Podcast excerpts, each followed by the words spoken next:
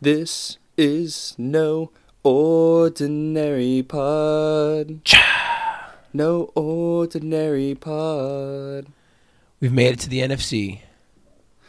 This is no ordinary pod. NFC East. No ordinary pod. Yes, yes. Excuse me already. This is the No Ordinary, no Ordinary Pod on the No Ordinary Pod Network. Welcome you to the pod once again with a beautiful rendition of Ordinary Love. With a little twist is Noah Hemer. Noah, how are you doing? I'm doing great. You know, we're I got my first day of class today on uh, Tuesday, August 27th. Uh, college football week one is officially here. Uh, we're in the last week of preseason for the NFL. Um, only downside is the abundance of freshmen and traffic on FSU's campus. Um, the transition from summer to fall is rough, but I'm here for it. So doing well. How you doing? I'm doing great, man. Thanks for asking. Um, voice is a little raspy. I don't know if that means I need to drink a little more water or what, but we'll, we'll fight through it, or I'll, or I'll be sounding like John Mayer on the other on th- to the listeners' ears throughout this podcast. But I'm doing good, no complaints. Just another hot day in Tampa, Florida. Maybe I'll get out on the golf course for the fifth time in the past week, but no complaints over here. And we're talking football and the football season is officially here. I I consider this week officially football season because you have college, and then next week is pro. We are nine days away from the NFL season kicking off between the Green Bay Packers and the Chicago Bears. But we're not here to preview the NFC North. We are here to preview the NFC East, and it's probably the most talked about division in all of sports, in all of the NFL, because of the Dallas Cowboys, and that's where we're going to start this. And the Cowboys won the division last year at ten and six. They came on strong at the end. I think they had an eight game winning streak, and this year they're one of the most talented teams in all football, offense, defense, everything. But that's without Zeke. So bef- the big question looming over this team in in the start of the season is, will Zeke be ready? Will Zeke sign the long term contract he wants? He said he wants to be a. Uh, Cowboy for life. Jerry Jones has said with smirks on his face to the media that he always gets a deal done. So, my question to you is Noah, how important is Zeke to this offense? I think if they want to give the Eagles a run for their money, they need him to play in at least 13 games. And that's just on the basis that he's a physical running back going to be coming downhill at you. He just sets the tone for the entire offense, especially behind that awesome offensive line. But without Zeke, I just, in my opinion, Dak just moves down a tier in terms of what he can do because defenses are less worried about the run and can focus more on Dak. When Zeke is the center of attention, it allows Dak to kind of play a little bit more freely. Um, and Dak's talented, you know. Uh, he he can move with his legs. He's great at running the ball. Great, you got those Dak dives, but in order for them to just set the tone, allow the game to keep rolling in the way, and for them to be in charge of the tempo, be in charge of the way the game is working, Zeke is the guy that they need carrying the rock for him. Have you seen Tony Pollard this some uh, this preseason? No, I watched him at Memphis. He, him, and Darrell Henderson played together at Memphis, and I'm a, I, I'm a big Tony Pollard guy. I, I love Memphis backs. I love that offense. Um, Anthony Miller came from that offense as well, the Chicago Bears receiver, and I think he's one. I As- think he As did Paxton Lynch. Just had to throw it Um, out there. he's one of the more talented receivers I think on that. Bears roster. But and I think Tony Pollard's going to do a solid job, but you can't just in my opinion, you just can't replace Zeke. Zeke is up there I would say Zeke, Saquon, Le'Veon, McCaffrey. McCaffrey are all up in that tier one. Did you mention I Kamara?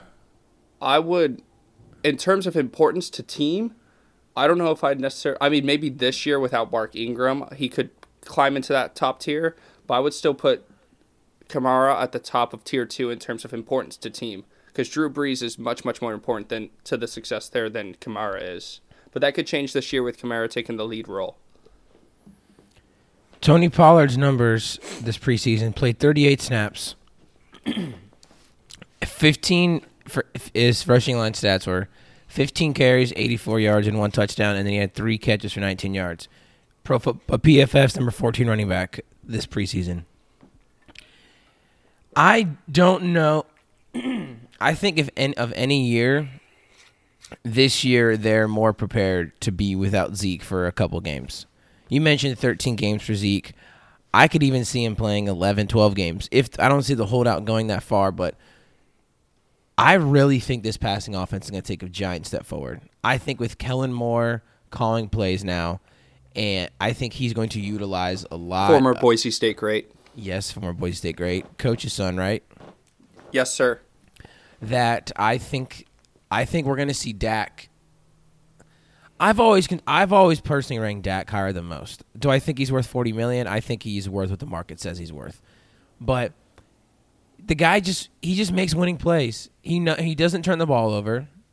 He doesn't have the greatest deep ball, but we haven't really seen him with the great deep threat. And now we have Michael Gallup. We have Amari Cooper, who doesn't. I don't know how healthy uh, Cooper's going to be. Look coming into the season, but Gallup. I love Gallup last year and he is destroying people in practice.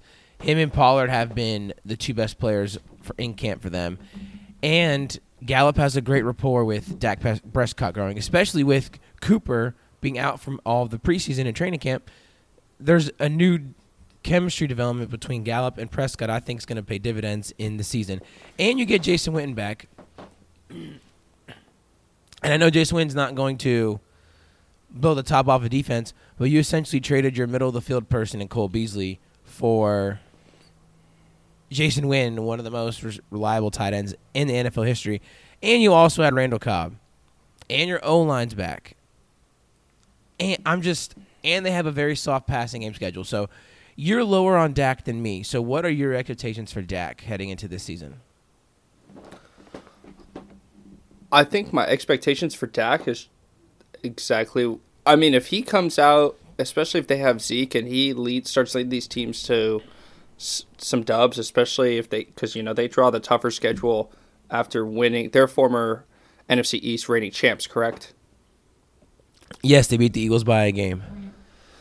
So I mean, I think the Eagles are going to be the favorite going into this season to win the win the division. But I'd say it's hard for me to this defense is going to be solid. This Cowboys team is going to be really good. Um, honestly, if there's a sleeper team in the NFC, I would say it's Dallas. I think they're built for a playoff run, especially if Zeke comes back. Um, but my expectations for Dak, I, I guess I don't really have major expectations. Just do your job don't turn the ball over, win some football games. And you do that, you deserve to get paid. But I want to see some playoff victories. I guess that's what I, I guess that's what I want to see. I don't want to see them get bounced out, be one and done. I want to see them push and let's see the let's see the Cowboys make the NFC Championship. They did beat the last year. They did beat the Seahawks in a very questionable game because the Seahawks refused to throw the ball. Um, can I ask you a question? Did they beat the Seahawks, or the Seahawks decide to just lose the game? They technically won. Seahawks. It's it's age old question: Did the Seahawks lose it, or did the Cowboys win it more? And I think it's a good fair, sh- good, sh- good equal, good balance of both sides. And then they got, they got um, not handled by the Rams, but they got comfortably beat by the Rams the following week. But the Rams were a great went to the Super Bowl. Um, but everyone loves to talk about the Dallas offense, rightfully so, because it's exactly how I would build a team: offensive line. You build from the front then you draft your quarterback. I mean, honestly, I wasn't even the biggest. I couldn't stand the Cowboys, and I think that had to do with watching First Take growing, uh, watching a lot of First Take with Skip Bayless on the show. I I'm not. I don't hate them, man. I like this group of people like the group of players they have are actually very likable. And Jerry Jones is being a complete Jerry Jones. You know, he's kind of letting Stephen, his son, run do a little more stuff. He has his occasional appearance in the media, but it's not as frequent because his team's actually good. So he doesn't have a lot. There's not a lot of negatives to say. But the I think the strength of this team is pro, is their defense, man. This defense is loaded everywhere, top from front to back. Their linebackers, they're probably the best linebackers core in the NFL. So what is this defense going to be a top five defense? And if this is a say a top eight offense with a top five defense, do you think any t- group, any team in the NFL can say they have that combination? I think I do think that they have a chance to be a top five, top eight unit on both sides of the ball, and then at that point it just comes down to special teams. But I think if they're, I, I not trying to transition to them too quickly, but I think if there's one team that does match up in that regard, I would say it's the Eagles, who we will get to very shortly. Who we will get to very shortly.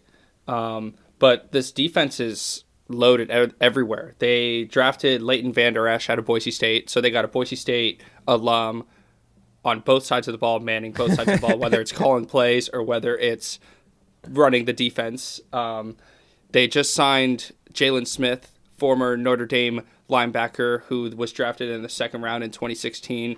He had a terrible knee injury in the bowl game. He's one of the he's one of the reasons, one of the pivotal like uh, keystone players that is a prime example of why some high talents don't play in those meaningless bowl games because he destroyed his knee, wasn't good for about 18 months, two years, finally, and they were unsure if he was going to be able to bounce back entirely, but was able to bounce back and now got a contract extension to make him a what top five linebacker in the NFL, top mm-hmm. five paid, something uh, along. Jaylon Smith. Yes, sir. Top five's pushing it, but I no, but no, I'm saying he got paid as well. Oh yeah, yeah, yeah, yeah, yeah, yeah. He got. Yeah, yeah. It's funny he got paid before Zeke and Dak. Well, I think they, I think they had to because you can replace the running back position more feasibly, mm-hmm. but to keep that core of linebackers, especially when you have a retiring Sean Lee, um, but him, th- th- him and Vander Esch are a phenomenal combo. But then they have on the D line, they have Taco Charlton, uh, pass rusher out of Michigan, who was drafted 2017. They have Maliek Collins, uh, former Husker, uh, manning the middle. He was one of the few bright spots on those terrible Husker teams. Um, and then they traded for Robert Quinn from Miami. So they mm-hmm. have another pass rusher on the other side who's ready to get after it. Um, their defensive back, their backfield, um, led by, in my opinion, is a Woozy uh, Chidobe Awuzie uh, out of Colorado. He's been there. This is going to be his third year in the NFL. I the most difficult over the past I don't know back end of Tony Romo's career, beginning of Dak's career. The biggest thorn and Achilles heel for the Cowboys was their secondary. They could stop the run, they could run the ball, they could throw the ball, but they couldn't stop anyone from throwing on them. Um, now they finally can put the clamps on people, and they're playing faster. Rod Marinelli Marinelli is in charge of that defense, which is always going to be a pretty solid defense. The Tampa I'm, 2, baby. I'm really really excited to see what this Cowboys team can do. You also forgot their two you forgot to mention their best defensive player and their two linemen because they're on the they're back in the depth chart because they're injured right now. The first one's Tyrone Crawford, monster from the inside, and the second one's another Boise State alum, mm. Demarcus Lawrence probably that just show, that just goes to show how much depth they have. Yeah, across the defensive line. I I mean, they're gonna have to pay these guys in the secondary eventually, but they're but they draft secondary so well, and it's and it's a testament to how Jerry Jones and Stephen Jones have done. I don't know who's making doing all this, uh, who's making these draft picks, but they have knocked every single draft out of the park the past couple years, and that's how you get to good contention because then you can sign your then it's all about just retaining your people and, and getting out ahead of the market. That's what the Eagles do a great job of. We keep going back to the Eagles because we consider them the staple of team building along with the Patriots. Um, but yeah, I mean, this team's talented top to bottom. Fantasy purposes, I'm telling everyone I can to draft Dak, especially in four um, points per touchdown pass league. Dak is going to probably get 35 touchdowns through the air, probably six rushing touchdowns. He's this this offense is going to be great, and it, and there's going to be game scripts for him to run the ball more because his defense is going to be so good and their schedule so light. So I'm concerned about Cooper's foot because sprained foots always bother me, and Cooper's injury history bothers me is makes me a little worried. I'm buying Michael Gallup in every single draft I can, and you could probably comfortably draft Zeke in the first top half of the first round. I wouldn't change anything. Just make sure you overdraft for Tony Pollard. Make sure you get Pollard in the seventh round, eighth round. It's worth that pick to get him on your team. Like I drafted Damien Williams. I had Damien Williams and I drafted Darwin Thompson in the seventh or eighth round because I'm like, if anything happens to Damien, then I have Darwin Thompson immediately. Like that's the way I would go about the Zeke and Tony Pollard um, mix. And the Cowboys defense is probably a top five defense. Honestly, they're probably a top five defense to draft. I'm not really someone who says, "Hey, draft DST and stuff like that." I don't even like having DST in my league, but they're defense and they're pretty good to have. So let's look at the schedule real quick. I mean, oh, I didn't pull up the over unders yet either. Let me look at that. Wow, slacking. I'll I can go over the schedule real quick as you pull that up. All right. Um, they play. They open the season at home against the Giants. They go on the road to play the Cow or to play the Redskins. Host the Dolphins. On the road at the Saints. So their first tough game is on the road at the Saints week four. Host the Packers on the road at the Jets.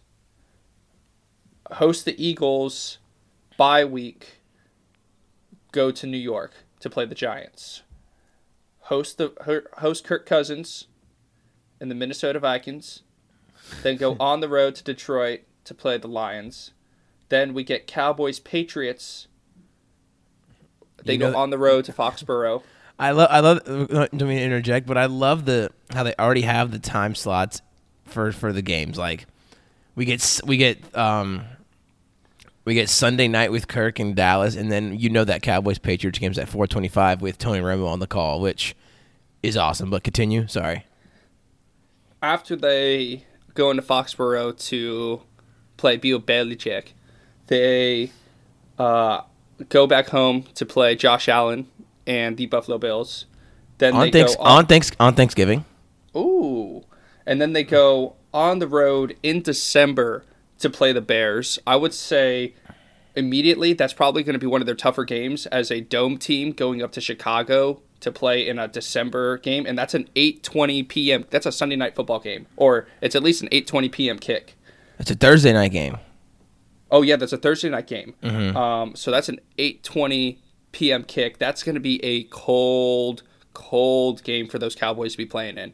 Um, then they get to go back home. Uh, Ten days later, uh, host the Rams on the road at the Eagles, and then to finish off the season, they host the Redskins.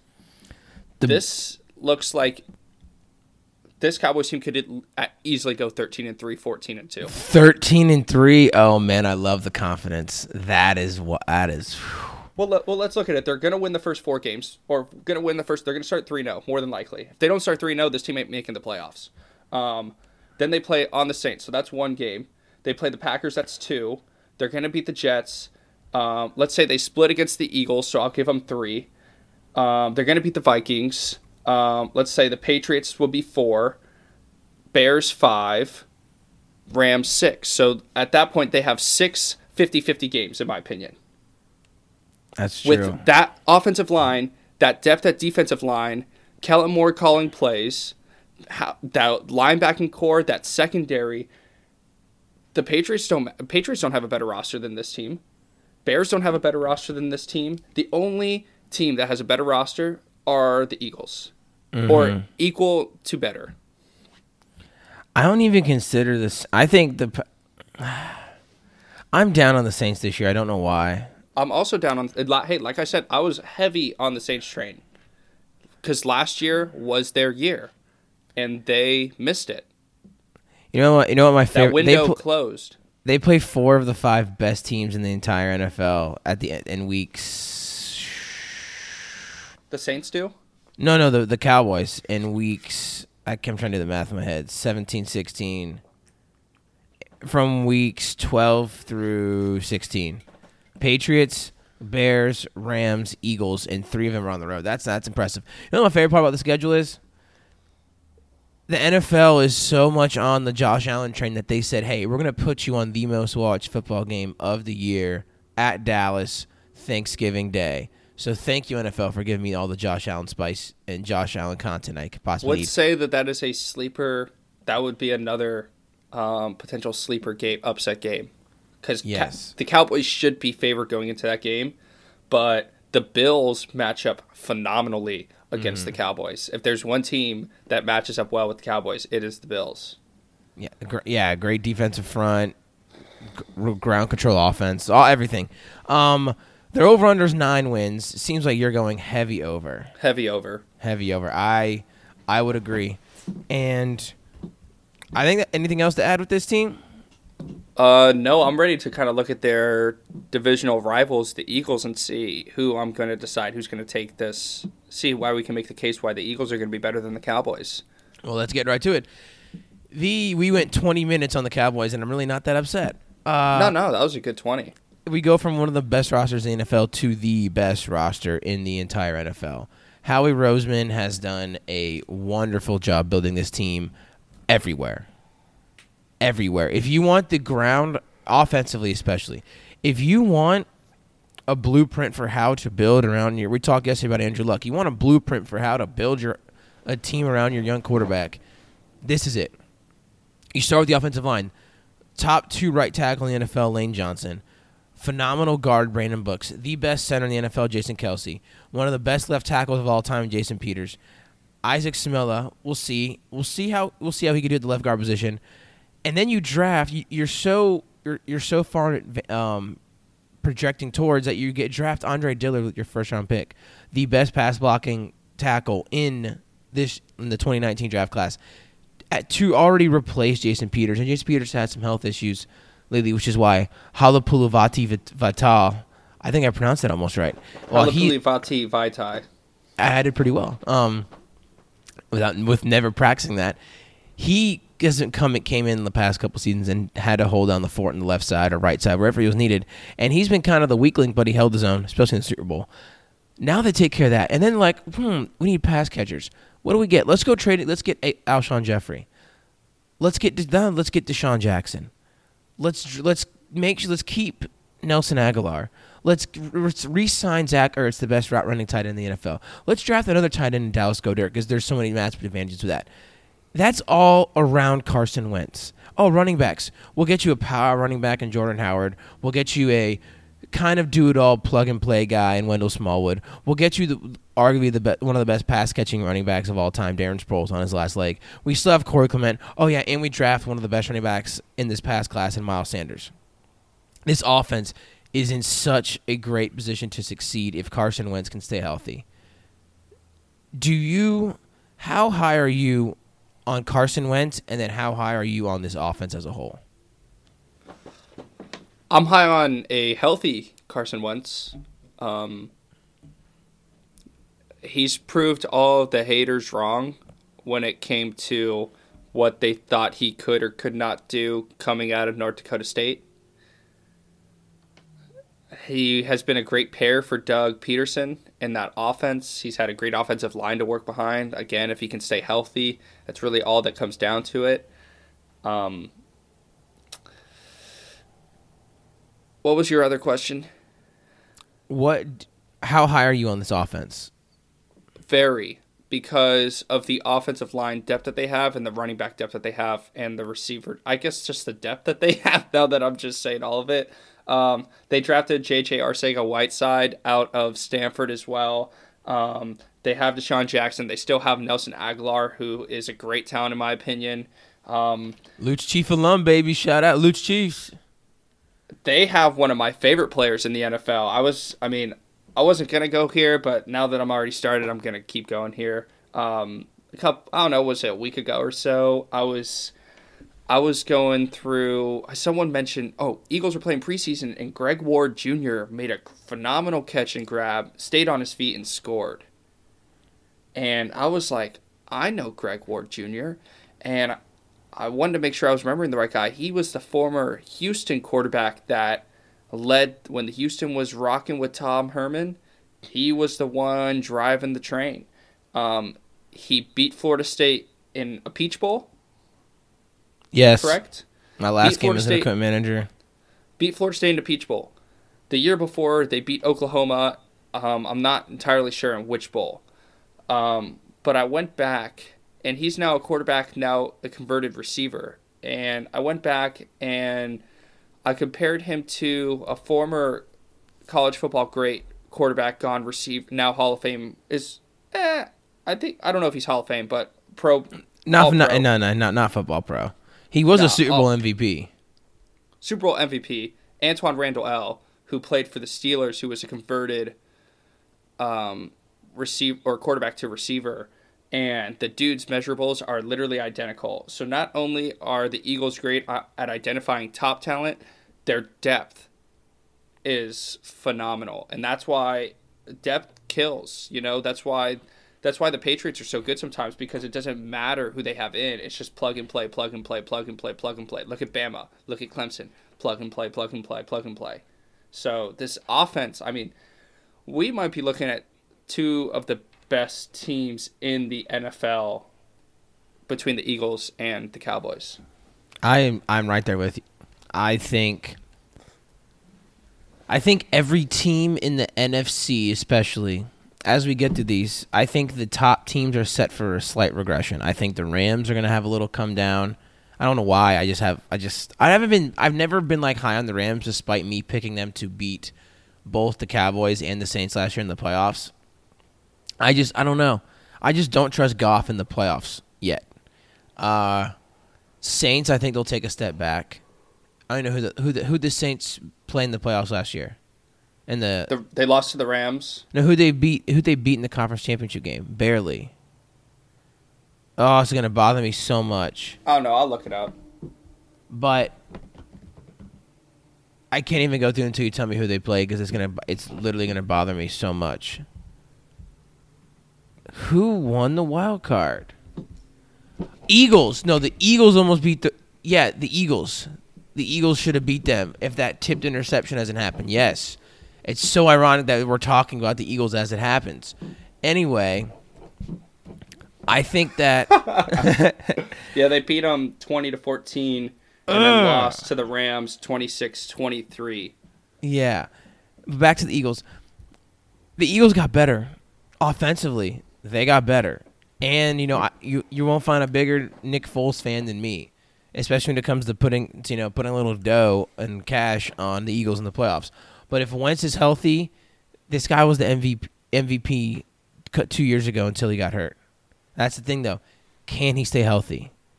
He has to stay healthy, and he has to get. He has to continue. He has to do what made Foles so lovable in the locker room, which is take shots down down the field and not just go to Zach Ertz a thousand times a game. Although as a fantasy owner of Zach Ertz, I don't really mind it that much. But this isn't about fantasy yet. Um, this defense, though, this D line, Jim Schwartz, my favorite defensive coordinator in in um in football. They still have Derek Barn. They Derek. Can Barnett, I just read you this too deep, real quick? The like D line, it's yeah. I know it's it's unbelievable. They got just in the middle. They got Fletcher Cox behind him. They have Hassan Ridgeway, who was a very solid player for the Colts. They have Malik Jackson next to him, and behind him they got big Timmy Jernigan. Mm-hmm. My boy. They have Derek Barnett, first round pick, pass rusher out of Tennessee from out of 2017. Behind him, Vinny Curry. Um, and then on the other side, they have Brandon Graham, all pro player, and behind him, former five star pass rusher Josh Sweat, former FSU. Which is that that's that eight that two deep is unreal. That is why I'm such a fan of the Eagles building because think about what they just they their depth is in the trenches. That is where everything is won. And Jim Schwartz wants to get after you with four, and then he'll mix in a he'll mix in a linebacker safety blitz. But if you can create pressure with four, you're going to be your defense is going to be successful. That's one of the main ways. That's the easiest way to build a great defense, championship defense. Is that their linebackers are not the best, but Nigel Bradham has been. He's been a consistent player, and he's been a mainstay in some of the best defenses in the NFL for, for most of his career, especially going back to Buffalo. Um, the secondary is always their biggest, their biggest weakness on defense. But Ronald Darby's healthy this year, and they still have two of the best safeties two of the best safety, one of the best safety pairings in the NFL, and Malcolm Jenkins Rodney McLeod. So it's all about generating pressure up front. And the thing is that they can their, t- their pass rushing pass rushing packages are just beautiful. It wouldn't surprise me if they sometimes just go five down defensive linemen and say, "Can you beat us one on one with your blocking?" And if you don't, you're gonna have to keep a running back in or a tight end in and check and stuff like that, which which limits your pass game just a little bit and take some relief off this off the uh, their secondary. So, I mean, like I said, Jim Schwartz, my favorite guy in the favorite play, play caller. Um, fantasy purposes, I find myself not really drafting any of the Eagles pass catchers, and and completely avoiding them. I don't know. I feel bad avoiding Zach Ertz because I've been his probably his biggest fantasy guy for the past four years. I've drafted him in every single league, but there's t- there's target competition, and running back wise, I'm drafting Miles. Sa- I draft Miles Sanders in like rounds f- six or seven. I'm comfortable with that. Uh, Alshon, we'll see.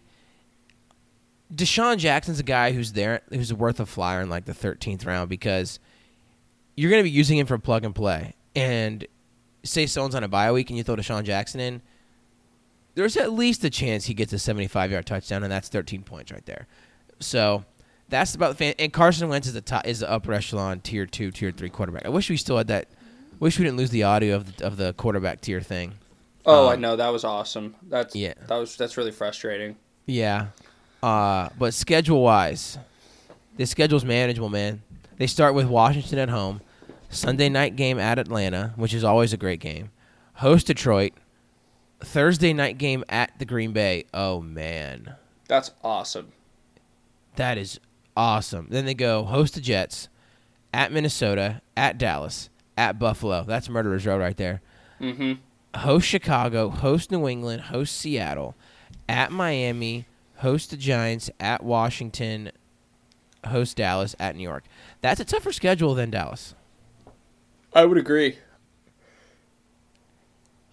They're That over middle, uh, the, that middle section where they got to go Eagles, Jets, Vikings, Cowboys, Bills, Bears, Patriots, Seahawks. That one, two, three, four, five, six. That's seven, eight week slate is brutal. Mm-hmm. Their over under is 10 wins. They are the favorites to win the division. They are one of the favorites to they're probably the second or third favorite to come out of the NFC. Where do you see them hit do you see them hitting or going over under that 10 win threshold? I'd say they push. They push. So you think that Dallas wins the division? I would say after looking at the schedule, Dallas wins the division. Eagles wild card. And I would consider that I would honestly consider Philadelphia the bigger playoff threat though. Yes. Oh, entirely. because they can win anywhere. They showed that last year going to Chicago, almost going to New Orleans and winning, and there's just there's just a lot. You know, you just want to be. The Eagles have a great locker room. They just have a great owner. They have a great front office, a great coaching staff. All of these things, and you know, I we're, a week away from Super Bowl predictions, but the Eagles and the Cowboys are one and two in my NFC thoughts right now, and in some order. Um, but yeah, schedule wise, I think this is a stay away. Although honestly, it wouldn't shock me if the Eagles just steamrolled everyone, just ran through everyone. And I don't mean to circle back to Dallas real quick, but week um they play at Chicago week fourteen. You were talking about that game if you're gonna draft Dak, look at the week four week fourteen schedule, and then go draft a Lamar Jackson or Kyler Murray because you're not gonna want to start him first week of the of the of the playoffs. Um, I But- just looked up uh, Super Bowl odds. Um, the Eagles are tied the top two teams are the Chiefs and the Patriots at both six to one odds. Um, and then the Eagles are tied with the Saints, the Rams, and the Bears at twelve to one odds. Cowboys have are in the next tier of odds at eighteen to one, and they're with the Chargers and the Browns. What, dude, I'm looking at the Chargers win odds. They have it at 10. I'm going heavy under. I'm going, he- dude. I just there's something there's something uh, there's something off about the Chargers. It's the Gordon it's the Gordon stuff. Derwin James being out, although their secondary is strong. So, you know, maybe we're maybe we're the only people under overrating the Derwin James injury, even though that comes full circle because we weren't because we love Derwin, but we we didn't think that he would be a fit for certain teams. But the Chargers fell into the perfect situation, so it's weird how all of a sudden they're. I'm not hearing a lot of people say, you know, hey, maybe this team, um, maybe this team's going to take a significant step back with a more difficult schedule and a terrible offensive line. We're not this in the this in the Chargers podcast. Sorry, uh, Eagles. So yeah, I think the push is in. I think the push is safe because I mean it, it's tough. Even their at, at Falcons, that's not a guaranteed win. At Green Bay, that's tough. The Lions and Jets are going to be difficult games. I th- I think I th- I think the Jets could surprise people. I'm, I've come around that conclusion. The Vikings, that's a tough face to play. Dallas, you know, that's going to be that. I mean, that's this, this is just a very difficult stretch, and I think the push is the safe play with here. This, this is a stay away odds for me. Um, but Noah, do you have any closing thoughts on the Eagles before we move on to the lesser to the To the the teams? to to such a lower tier of quality. Te- no, I I got nothing. I'm just I'm excited for these Cowboys Eagles games. Yes. We get one in week seven, and we get one in week 16. Uh, so let's move to a slightly more depressing team to talk about, and that's the Washington Redskins, who are starting Case Keenum at quarterback. They're trying to trade their number one receiver in Josh Doctson. Jordan Reed suffered another concussion in a preseason game when I don't know why he's even playing in the preseason game. Their superstar left tackle refuses to play for them. They're starting Adrian Peterson and Derrius Guice at running, and they're starting Adrian Peterson at running back. Uh, yeah, this is this. I don't even know. This is this is a very upsetting situation for a team that we were both very high on just last season because they were doing really well with Alex Smith. Their defense was making a lot of plays, and then everything fell apart. They have a terrible, terrible injury luck up there in Washington. Probably has something to do with their name. Trent Williams um, has gone on record saying he does not trust that training staff. That's Nope. why he won't. That's why he won't go plays because he does not trust the training staff with those injuries. And when you look at the history of injuries that the Washington Redskins have, I mean, particularly uh, with Jordan Reed, one of the more talented tight ends, robbed, robbed. His career has been robbed of injuries. It'd be we would talk about Jordan Reed in the same light that we talk about um, Travis Kelce, and um, I think he would be a solid one tier, but he could also had the potential to be in the same tier as Gronk and Kelce in terms of fantasy play at some point if he would have stayed healthy.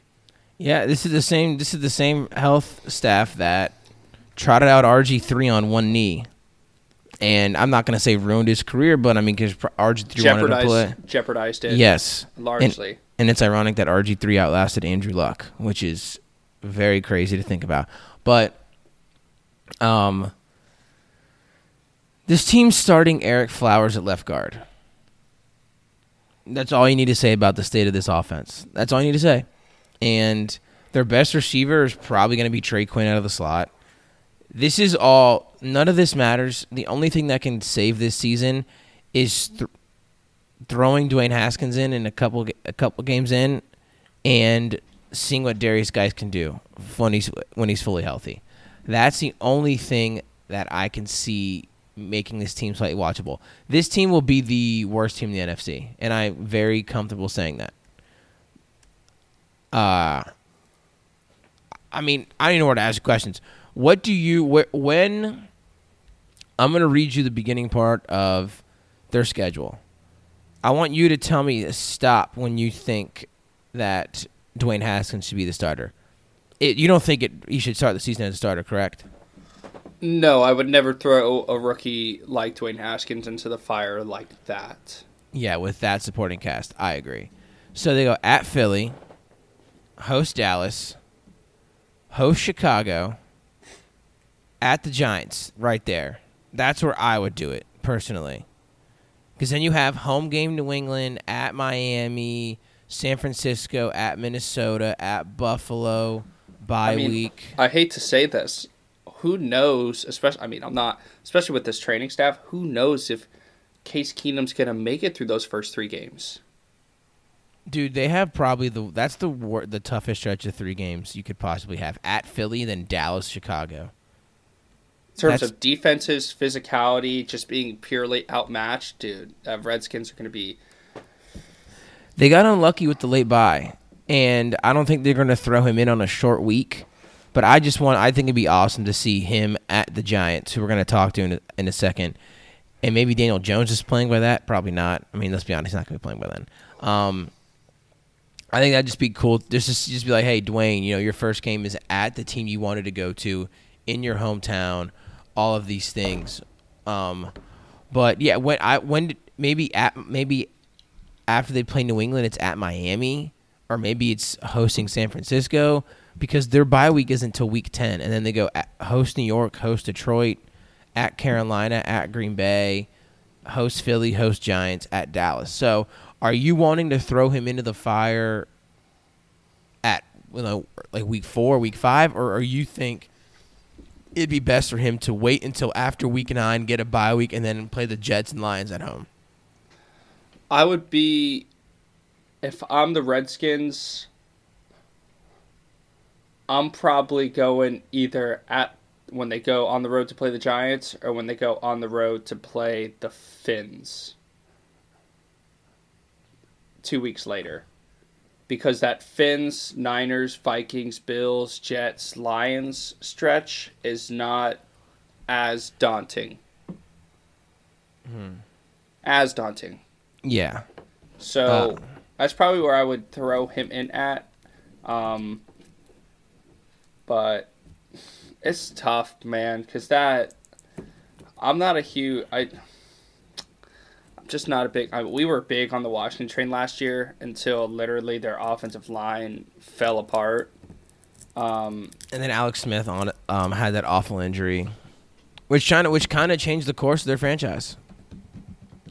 It really did because this team was in vet. They traded for Ha Ha Clinton-Dix, and then after this end of the week 16, they cut DJ Swearinger.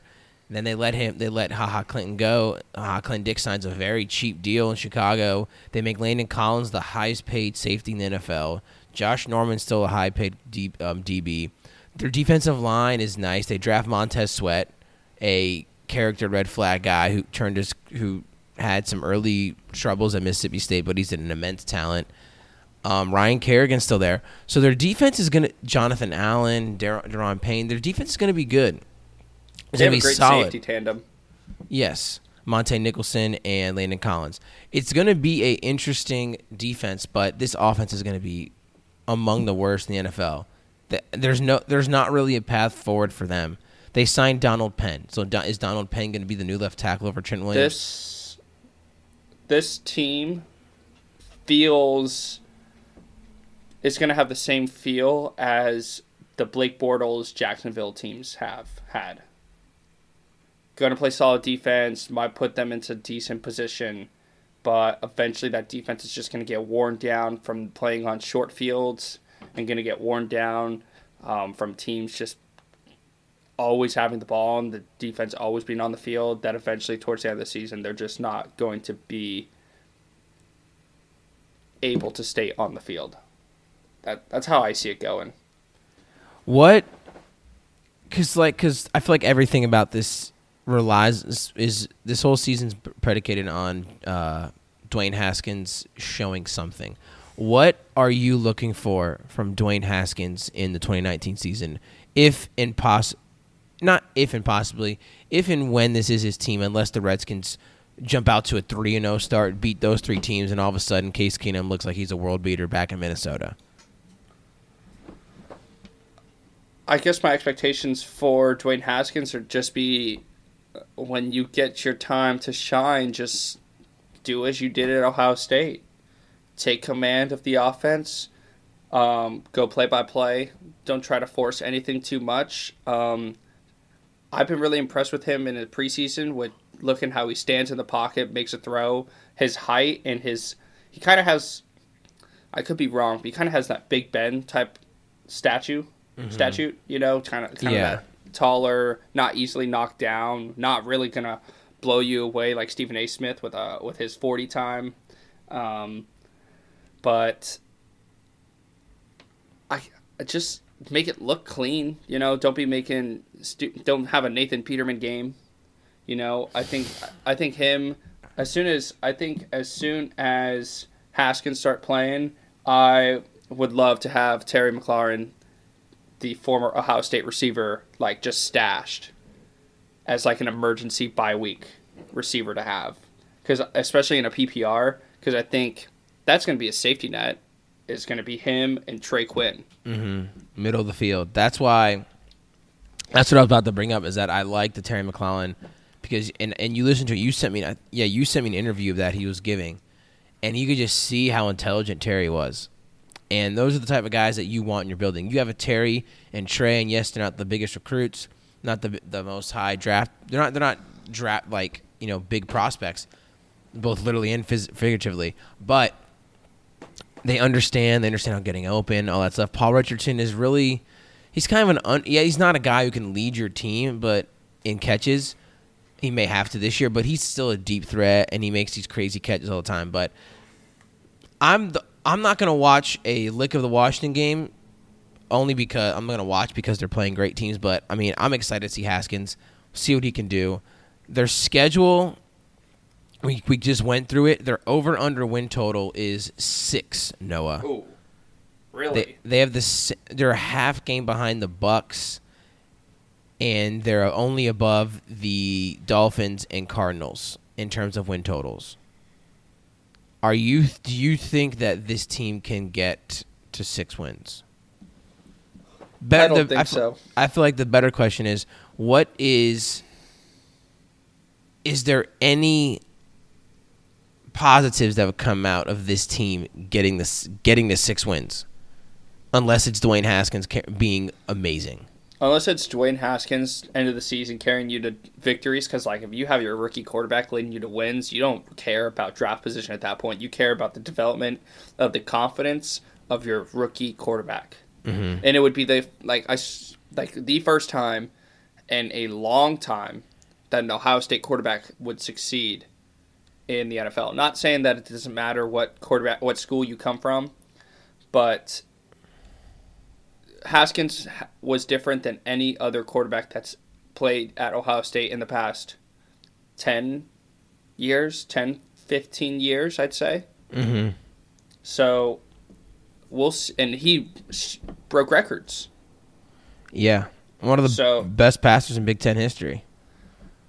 Uh, so with that being said, I if you're, I don't think they're going to get to six wins. This is more like a four and twelve team to me, um, because eventually that defense is going to get ran down. They play two. T- they play in, uh, having to play the, the teams that they got to play, especially Cowboys and Eagles twice. The way that this training staff deals with their injuries.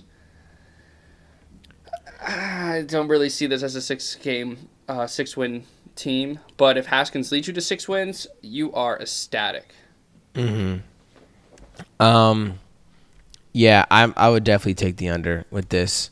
Uh, very quickly, a very quick side note that Ian uh, Rapoport just re- just quote tweeted is Oakley has been named an official on-field partner and licensee of the National Football League, which is one step closer to the beautiful dark and smoke and orange visors that we grew up watching all the time. So hopefully that Oakley does the next thing. But I feel like that's a great way to end the Redskins conversation because I don't really want to talk a lot of Redskins because this is the worst run organization. I'm totally over it. I'm totally over it. Worst owner, worst organization, worst everything. So let's talk about the New York Giants instead. That's a that's, that's a good segue. Um, I feel like you cannot start a conversation with the Giants without discussing the Eli Manning Daniel Jones conundrum because you look at one side of the equation, you look at the ownership in the in the general man in the front office. They seem hell bent on Eli starting this year and beyond. And then you watch Danny Daniel Jones, Danny Dimes, a player that we both criticized. Now, I I consider I'm trying to think looking back. See if you let me let me let me put it this way. I didn't criticize Daniel Jones. I criticized taking him in the top ten. Yes, t- number six.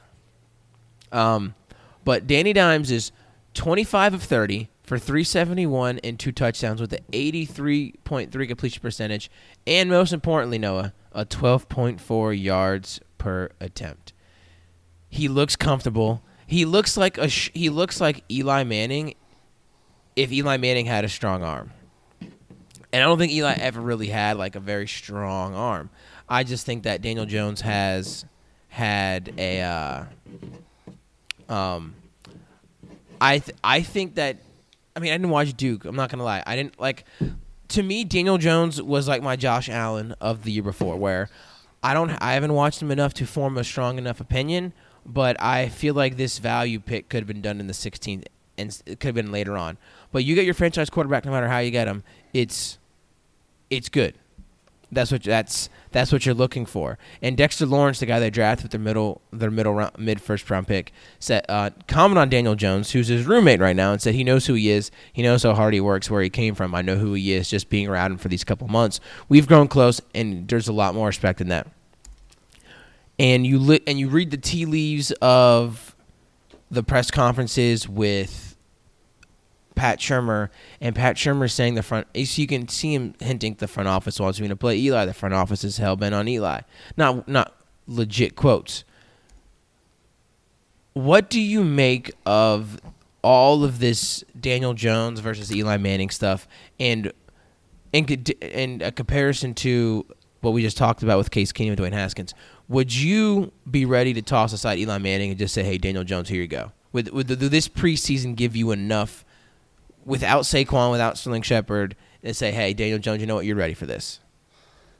Not week one, but if we see the Eli Manning that we got last year, it's not going to last more than three weeks, three, four weeks. Last year, Eli Manning was horrendous. He could the, he made the Giants unwatchable. Even with And Saquon, your boy. Even with Saquon, the Giants were unwatchable. I did not enjoy watching the Giants because I watched Eli Manning try to throw the ball, and I was like, dude, what are you doing? You get paid 1000000s of dollars to do that. Um, so if it's the same Eli Manning that we've been accustomed to, then great. But honestly, I feel like this kind of puts pressure on Eli Manning, and I feel like Eli's the type of guy that's going to step up and play a little bit better, knowing that he has competition put playing behind him. Eli Manning's a great player under pressure. hmm He's a great player under pressure against the Patriots. Even though he only scored like a total of 35 points in those two games. um, Like I actu- said before, like I said before, Eli Manning. Every, every team, every there's a purpose. Eli Manning's purpose um, in the NFL was to be the Achilles heel for the Patriots. Um, Blake Bortles' purpose in the NFL was to dismantle the Pittsburgh Steelers. that was so funny. Those games are. All, I wish the man. You always got to bring up the Jaguars. Sorry, Ah, man.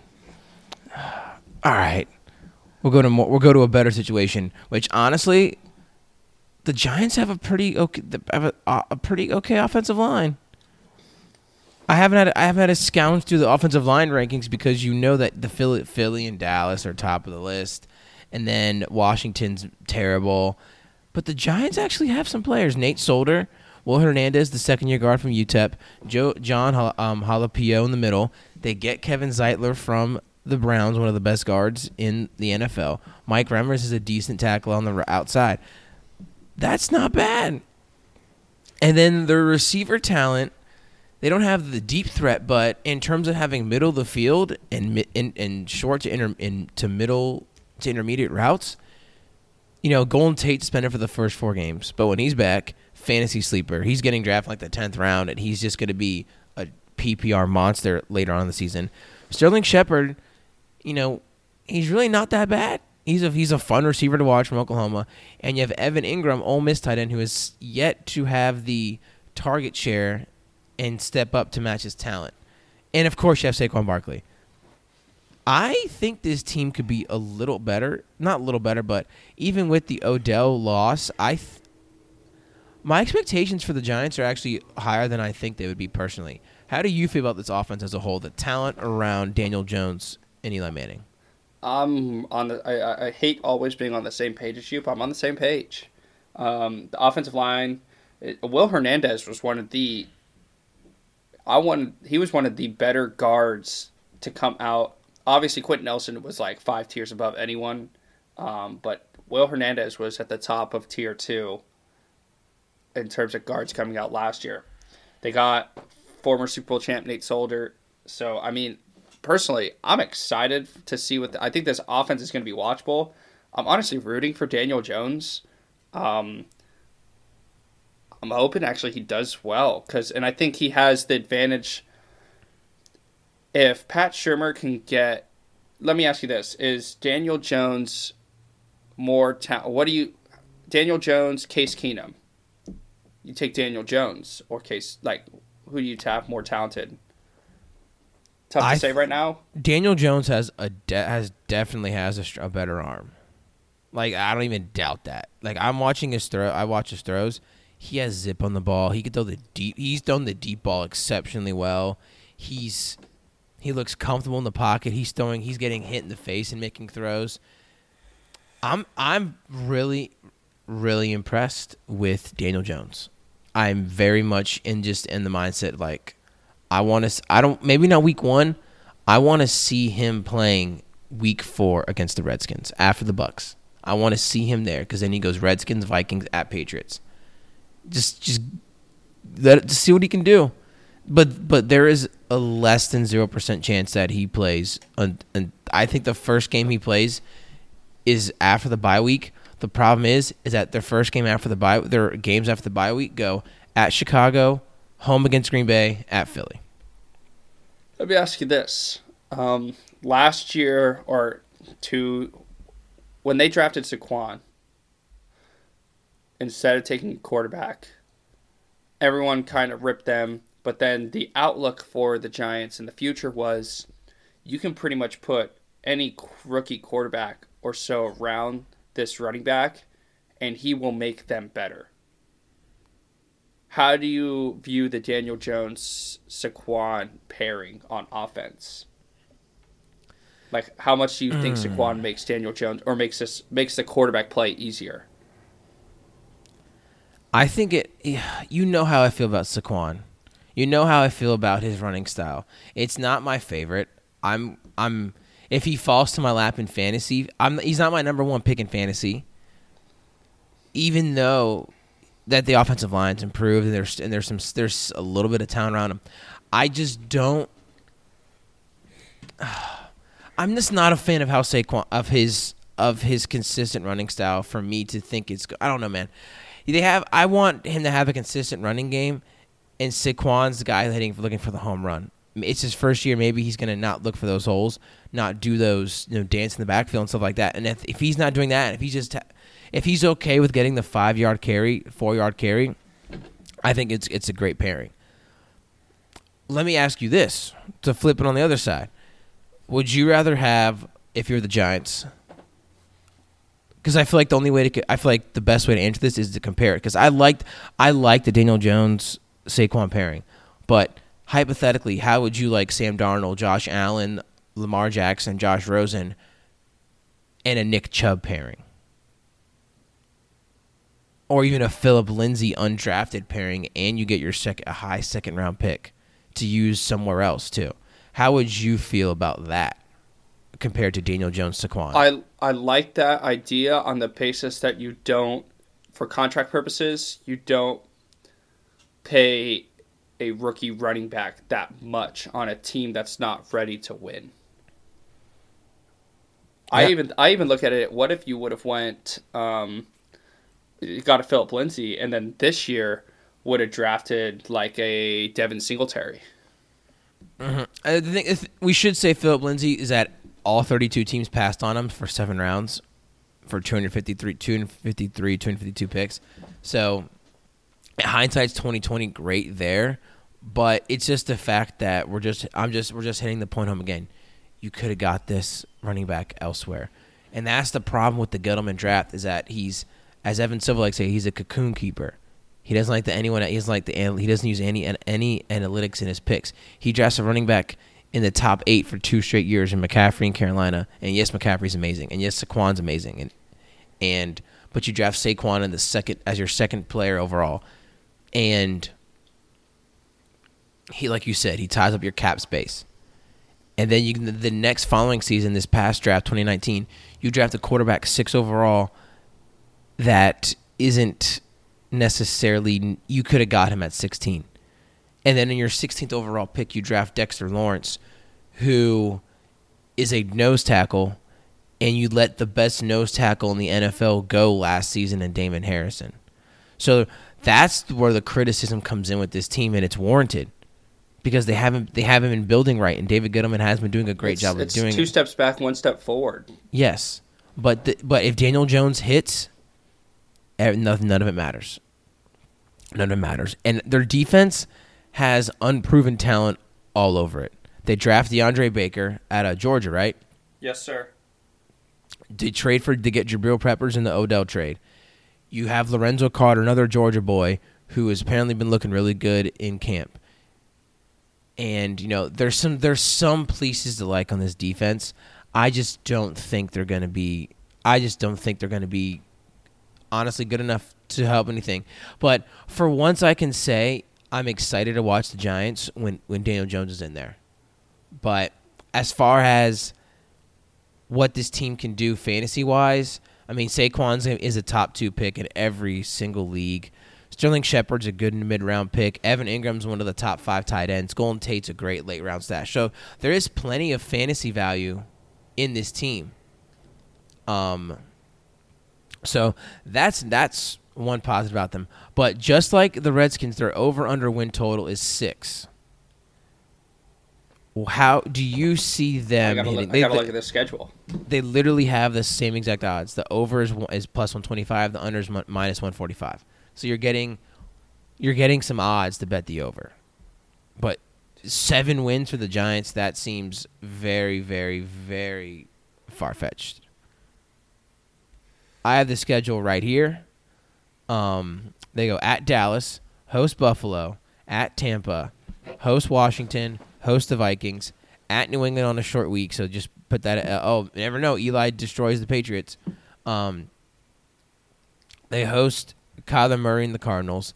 Go to Detroit, host Dallas, at New York, the Jets, bye week. So that's a, that's a home game pretty much. At Chicago, host Green Bay. At Philly, host Miami. At Washington, host Philly. So there's This four team- losses in the back This end. team, this team at best is a five-win team. yeah, Between Redskins twice, Lions once, Cardinals once, Bucks once, and then either Jets or Bills. They would have to win if they won. If they beat the Jets and the Bills and beat the Bucks, they have a chance. But I don't see that happening. Yeah. So I mean, I guess I guess what you're looking in the same light as the Washington situation. I guess what we're looking the only thing we're really looking for in terms of expectations with the Giants is James Bettcher get that get his aggressive de- defensive style from Arizona. Keep imp- implementing that with the young talent, the young speed on that defense, and when will we see Daniel Jones? That's pretty much the main thing with this. I feel like there's going to be quarterback controversy from the start. If they come out week one in, against Dallas and Eli looks sh- like a shell of himself and he gets hit and this team looks terrible and he's a big reason why limiting their offense, you're going to see the New York media week two saying, hey, it's time. We're done. And then there's going to be a lot of pressure on the front office and, and ownership. But who knows what's going to happen? I don't know. Um, So I think once again we're on the same page with, with this, with these, um, with this with this division. Wouldn't it be funny if that they draft a, uh, they draft like another archaic position like next year they draft a wide receiver in the tops and like pick five after Oh trading my- Odell. Oh my, that dude. That would Although- just suck. It would be. I mean, honestly, it would be entertaining if It'd be fun. It would be fun, like fantasy purpose. If they did that, plus got like a lineman or two, it'd be fun. But man, dude, like dude what Daniel a waste. Daniel Jones, Saquon, and Jerry Jeudy. That's a that's a um uh that's a Madden team right there for the future. That, that's a great dynasty team. But uh I think we're on the same play. I think we're on the same plane here. Where we're going. Dallas is the division champion because of schedule. So Dallas, Philly, Giants, Washington, but Philly and Dallas are Philly has a slight edge or on level terms in terms of playoff threat. Is that what we're settling on with this division? I would say so. Dallas, Eagles, Giants, Skins, Eagles scarier in playoffs. Okay. Um, anything else to add about the NFC East? No, I don't think so. Um, I'm really excited for Dallas and the Eagles. And after putting the Giants under a microscope for 20 ish minutes, 15, 20 minutes, I feel better about their future. Mm-hmm. And that's honestly all because of Daniel Jones. You could have just had him later on. That's what the criticism is. If he's your It's, guy, it's just pick get value, but exact. But if he's your guy, you can't risk not getting your guy, and Mm-hmm. I understand and I respect that. But it's not about just making sure that you get your guy. Look at the Patriots. It's about finessing and making the getting the best value. Because yeah, you can pay overpay at market price to guarantee what you want for sure. But to do that with Saquon and then to do that with Daniel Jones and then to take a defensive tackle um, at, at the back end, it's, it's just like, man, if you really wanted a D lineman, why didn't you take one at six, put some draft capital, try to move up to like 12, and then take Daniel Jones? dude, they could have had Josh Allen and Daniel Jones. That's what I'm saying. Like that that's my only criticism is the amount of talent that you passed up in the top 10 and then just to take more D-line talent when it was all there at 6. They could have had Ed Oliver. They could have That's had. what I'm saying. They could have had Oh. the better. They could have had the better defensive tackle prospect. That's that's my only criticism and that's why I was shocked when I saw that Daniel Jones went top 10 only because of all the other talent. You are willing to take the best talent at an archaic position at running back the year before, but you're not willing to take a, a, a, a top talent in a in a probably I in my opinion going to be a historic defensive defensive draft class. Mm-hmm. I mean, Uh, it's, just, it's just it's just frustrating. I have no idea why we saved the rants for the last two minutes of the podcast, but no, this know. this was this was a fun and great one, man. And you enjoy the rest of your day, Oh, I will. Thank you. and we'll have uh, we'll have another pod for you guys tomorrow. That's Noah Humor. I'm Michael Duggar. We are the No Ordinary Pod team. Subscribe to us on Apple, Spotify, SoundCloud, YouTube. We're figuring out. I'm gonna have we're we're actually having a little meeting. Uh, not a meeting. We're gonna talk to, talk to our guy White Mamba. Shout out Kobe. Um, yeah, we're gonna talk about maybe wait till you guys with them. You'll be with them soon. Maybe we'll wait till then. Have He little gets here call. tomorrow. Yeah, it's tomorrow night. What- Very very excited. Yeah, we'll, we'll talk about the website because you know I'm taking the hard route and just doing my own thing and just gonna start blogging pretty much every day or try to do it every single day with busyness of podcasting and writing. Just throw up thoughts and just good pieces. So we're all gonna have everything organized shortly just on a website, which will make it your job easier. It's a little more work for us, but we're willing to do that. Um, so just be on the lookout for everything we're doing. Thanks for checking us out and have a good one.